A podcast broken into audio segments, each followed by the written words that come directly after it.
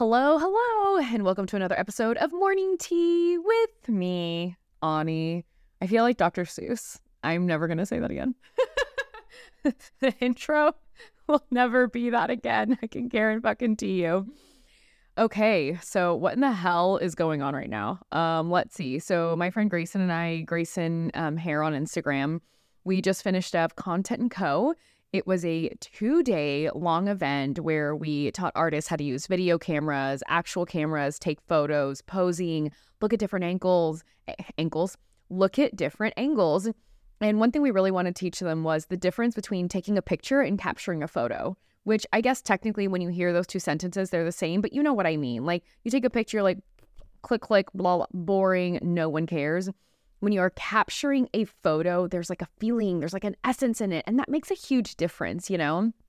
So we spent, you know, part of a day doing that. And then we went over basically everything on social media on Instagram, from reels to hooks to carousels to Canva to call to action to like the anatomy of a reel and the anatomy of what should actually be in a caption, which I mean, social media is so hard because I feel like everybody says something different. So I'll put a big asterisk on this. This is just what has worked for me, my friends, and all of my clients that I've worked with. I'm sure that there will be someone out there that disagrees with me, and that's okay. I'm not bothered. Like, if that works for them, get it, baby. Like, do you, you know?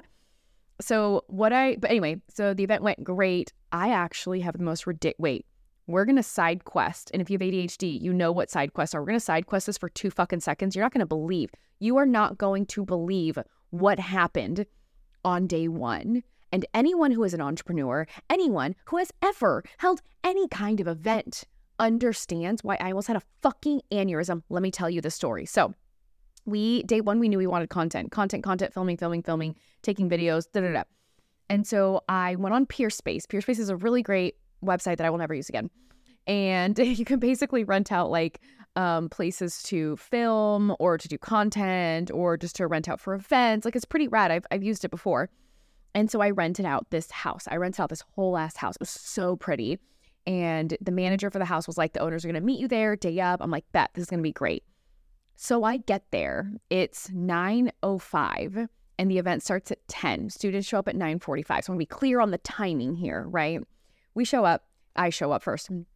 And when I walk in, I knock on the door and the owners answer because the manager had said the owners would be there to let me in. So I, you know, knock, knock. They say, welcome, come on in. I come on in. And as I'm walking in their house, I'm like, hmm, this house, and I don't want to sound stupid when I say it, looks actively lived in. Like, this isn't a rental home. This is not an Airbnb. Like, you fucking live here. I'm like, oh no. Like, there are shoes at the front door. There's like the catch all bowl they're the husband and wife are in the kitchen having coffee and I walk in and they're like, Hi, welcome, you know, shoes off. I'm like, Oh my God. And so I go in and they're, you know, I walk in and they're like, Oh, you know, here's the living room. And then bear in mind, I rented the house, whole motherfucking house. Okay. And they're like, here's the living room, here's the kitchen. Sorry, the kitchen's being remodeled. I'm like, huh? And they're like, you know, and then they had like behind the dining room table all of like the stuff, all the stuff that they're using to remodel the kitchen. And I'm like, oh God and they're like, you know, so our the master bedroom's in the back. That's that's where we'll be today. I'm like, huh? Excuse, pardon? And they're like, yeah, you know, we'll just be in and out, but don't worry, we have a side door. I'm like, say what? This was the kicker for me. Um, our teenage son is in his room sleeping, but don't worry, he'll be up sometime around eleven. Uh, pardon? I, I beg your pardon that's not I paid $2,000 for one day to rent this place. Uh that's going to be a hard no for me, dog, and I was just like, "Uh-huh. Um, uh-huh." So I said, "Let me grab my bag from my car." So I walk out. I'm about to have a fucking aneurysm. It's about 9:10 right now. And uh, my uh, Jasmine, my co-stylist, like my protege gets there and she's like, "Ayo," and I'm like, "We can't be here. Here's why." And she's like, "That's fucking weird." So luckily, I called the place that we were renting for day two because we had a different place for day two. I called her, I had her personal phone number, and I said, Can I come right now and rent it out for the whole day? She's like, Just go. I will turn off the alarm. I will give you all the codes that you need. I'm at my daughter's volleyball game, so like I can't be there, but like go girl. I'm like, got it. So everything did end up fine. But then this company, Peerspace, is like, oh, I'm like, hey, I want my money back. Like that is not I didn't pay to rent a living room. I paid to rent a house and not while someone's kid is sleeping in the back room. And they're like, but we thought you'd like only want the living room. I'm like, I didn't pay for the living room. I paid for the whole fucking house. Anyway, I did a chargeback because we're we're fighting at this. I'm like, I'm not gonna fight this. This is not. I did not pay for a re home in the middle of a remodel, plus a child sleeping in the back room. So any entrepreneur who's ever hosted an event, shit goes sideways. Uh, never doing that again. So that's wild because I've actually used Peerspace many times before. That was that. Fuck that. So anyway. Moral of the story is be careful and go to places and ask a lot of questions before you rent a space because who knows what it's actually going to be. So, what do I actually want to talk about today? I feel like this is actually inspired by the event that just finished. Because, like I said, we spent two days really going over like marketing, marketing, marketing, and social media, social media, social media, and all of those things. And I realized something that people are really struggling with is a hook. What are hooks? Why are they important? Why do they matter? When is a hook clickbait ish? Which someone told me the other day, like, I feel like clickbait has a negative connotation. I'm like, yeah, yeah, because that is, it is negative. Clickbait tends to assume that there's nothing real or factual or any value being added at all. It's clickbait. Like, so yeah, kind of, you know what I mean? Um, when is it clickbait versus when is it useful? How do you make one? So that's what I really want to talk about today is hooks and like the fuck are they and why are they needed? So let's jump into it. So a hook, the way I put it is always like you want to think about fishing, like you're taking a fishing line, you're throwing it in the water, and it literally hooks a fish and you can reel them in. Kind of what you're trying to do. You, a hook should make someone stop. A hook should make someone go, wait, what?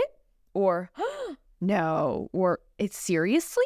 The point is, no matter what feeling it is, it should make someone stop in their tracks to actually want to consume your content.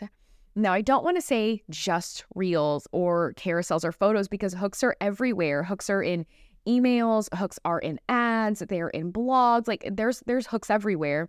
It just kind of happens that we're used to hearing it when it comes to creating reels. And so I tell people like classy clickbait is okay, but pure clickbait is not. Now, clickbait clickbait is something where it's like if you don't watch this, you're going to lose your business and die. It's what what the fuck? Calm down, psychopath. Like, that's not going to happen. Do you know what I mean?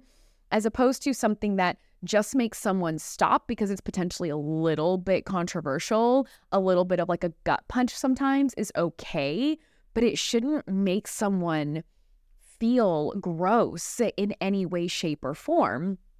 So, as we were talking about it, and I'll give you guys some examples that we really did speak about during class one of the girls was like, okay, well, one thing that I want to really, that my, one of my goals for my social media is to start bringing in new stylists and stylists that really like fit the vibe of the salon. And she's like, what I'm looking to create and what I'm looking to build. And she's like, so what do I say? Like, I'm hiring, like, we're hiring, we're a great salon. Like, come join us. You know, and I was like, no, because that's kind of boring. Like, honestly, it's, it's boring. Um, I kind of know what the answer is now. There's no reason to watch because I know the answer is we're hiring. As opposed to, I told her, I said, you know, a friend of mine, she has a company called The Canceled Coach, which I think is really funny. She basically helps stylists put together like a, an entire business profile, everything from pricing. And the cool thing is, she kind of like does it for people. She has a package where if like you're, I'm going to say, if you're too much of a pussy to text your clients, she'll do it for you. if you're too much of a pansy and you're too scared to text a client and say, I'm having a price increase, she will literally do it for you. And she's helped me with all of my pricing in my business, um, in both salons, my one in California, now my one coming up in Colorado. Like she's, I love her so much. She's been one of the best business coaches I've ever had. And, you know, one thing that she believes is that a commission artist should have unlimited time off. Ooh, which I know salon owners here and they're like, unlimited? Yes, unlimited as much vacation as you want. And one of the reasons she believes that is because she really feels that the when you have that incentive of like you can take time off, you're more apt to want to work really fucking hard when you are there as opposed to oh my god, I get, you know, one week off a year or I get whatever like that, that there's, there's a difference. And so when we were speaking in class about this, um, one thing that I had said is I said, okay, so imagine that. Let's say you give commission, your commission artist unlimited vacation time. I'm not saying PTO, I'm not saying paid time off. I'm just saying vacation time, you know? And so I go, one, a hook that would be really great is like, my stylists get unlimited vacation time. It can literally be that simple. Because when you're looking at a hook, a lot of people think, well, it has to be a question. Do you want unlimited vacation time? Well, I mean, okay, yeah, that, that could work. That might stop some people. But for her saying, like, as a salon owner, I give unlimited vacation time and here's why. Any artist, whether they own their own salon or not, they are going to stop and they are going to listen and they are going to read because now they're curious. It is borderline something controversial, especially in the hair world, because uh, time off, A, that's wild.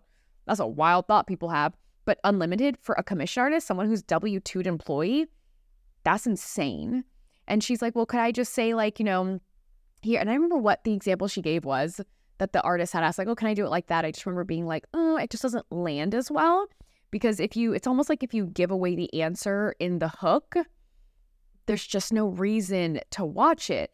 Now, hooks can be statements, you know, my staff gets unlimited time off, and here's why.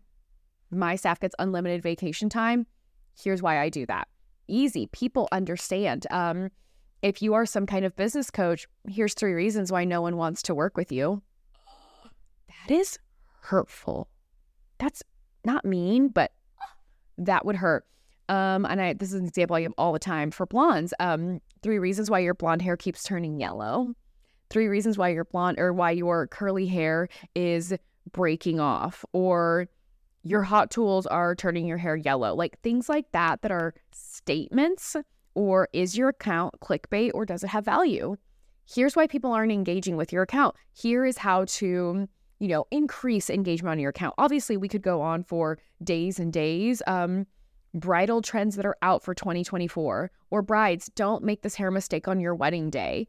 Things like that, people are going to be like, and they're going to want to stop and listen and potentially read, depending on the rest of your reel, obviously. But those things land. So, one thing that you can have is you can have a hook, can be a question. It does not have to be, do you want to learn how to do this? Do you want this? Can you do? Have you seen? It doesn't have to be a question, but it can. It can be salon owners. Are you?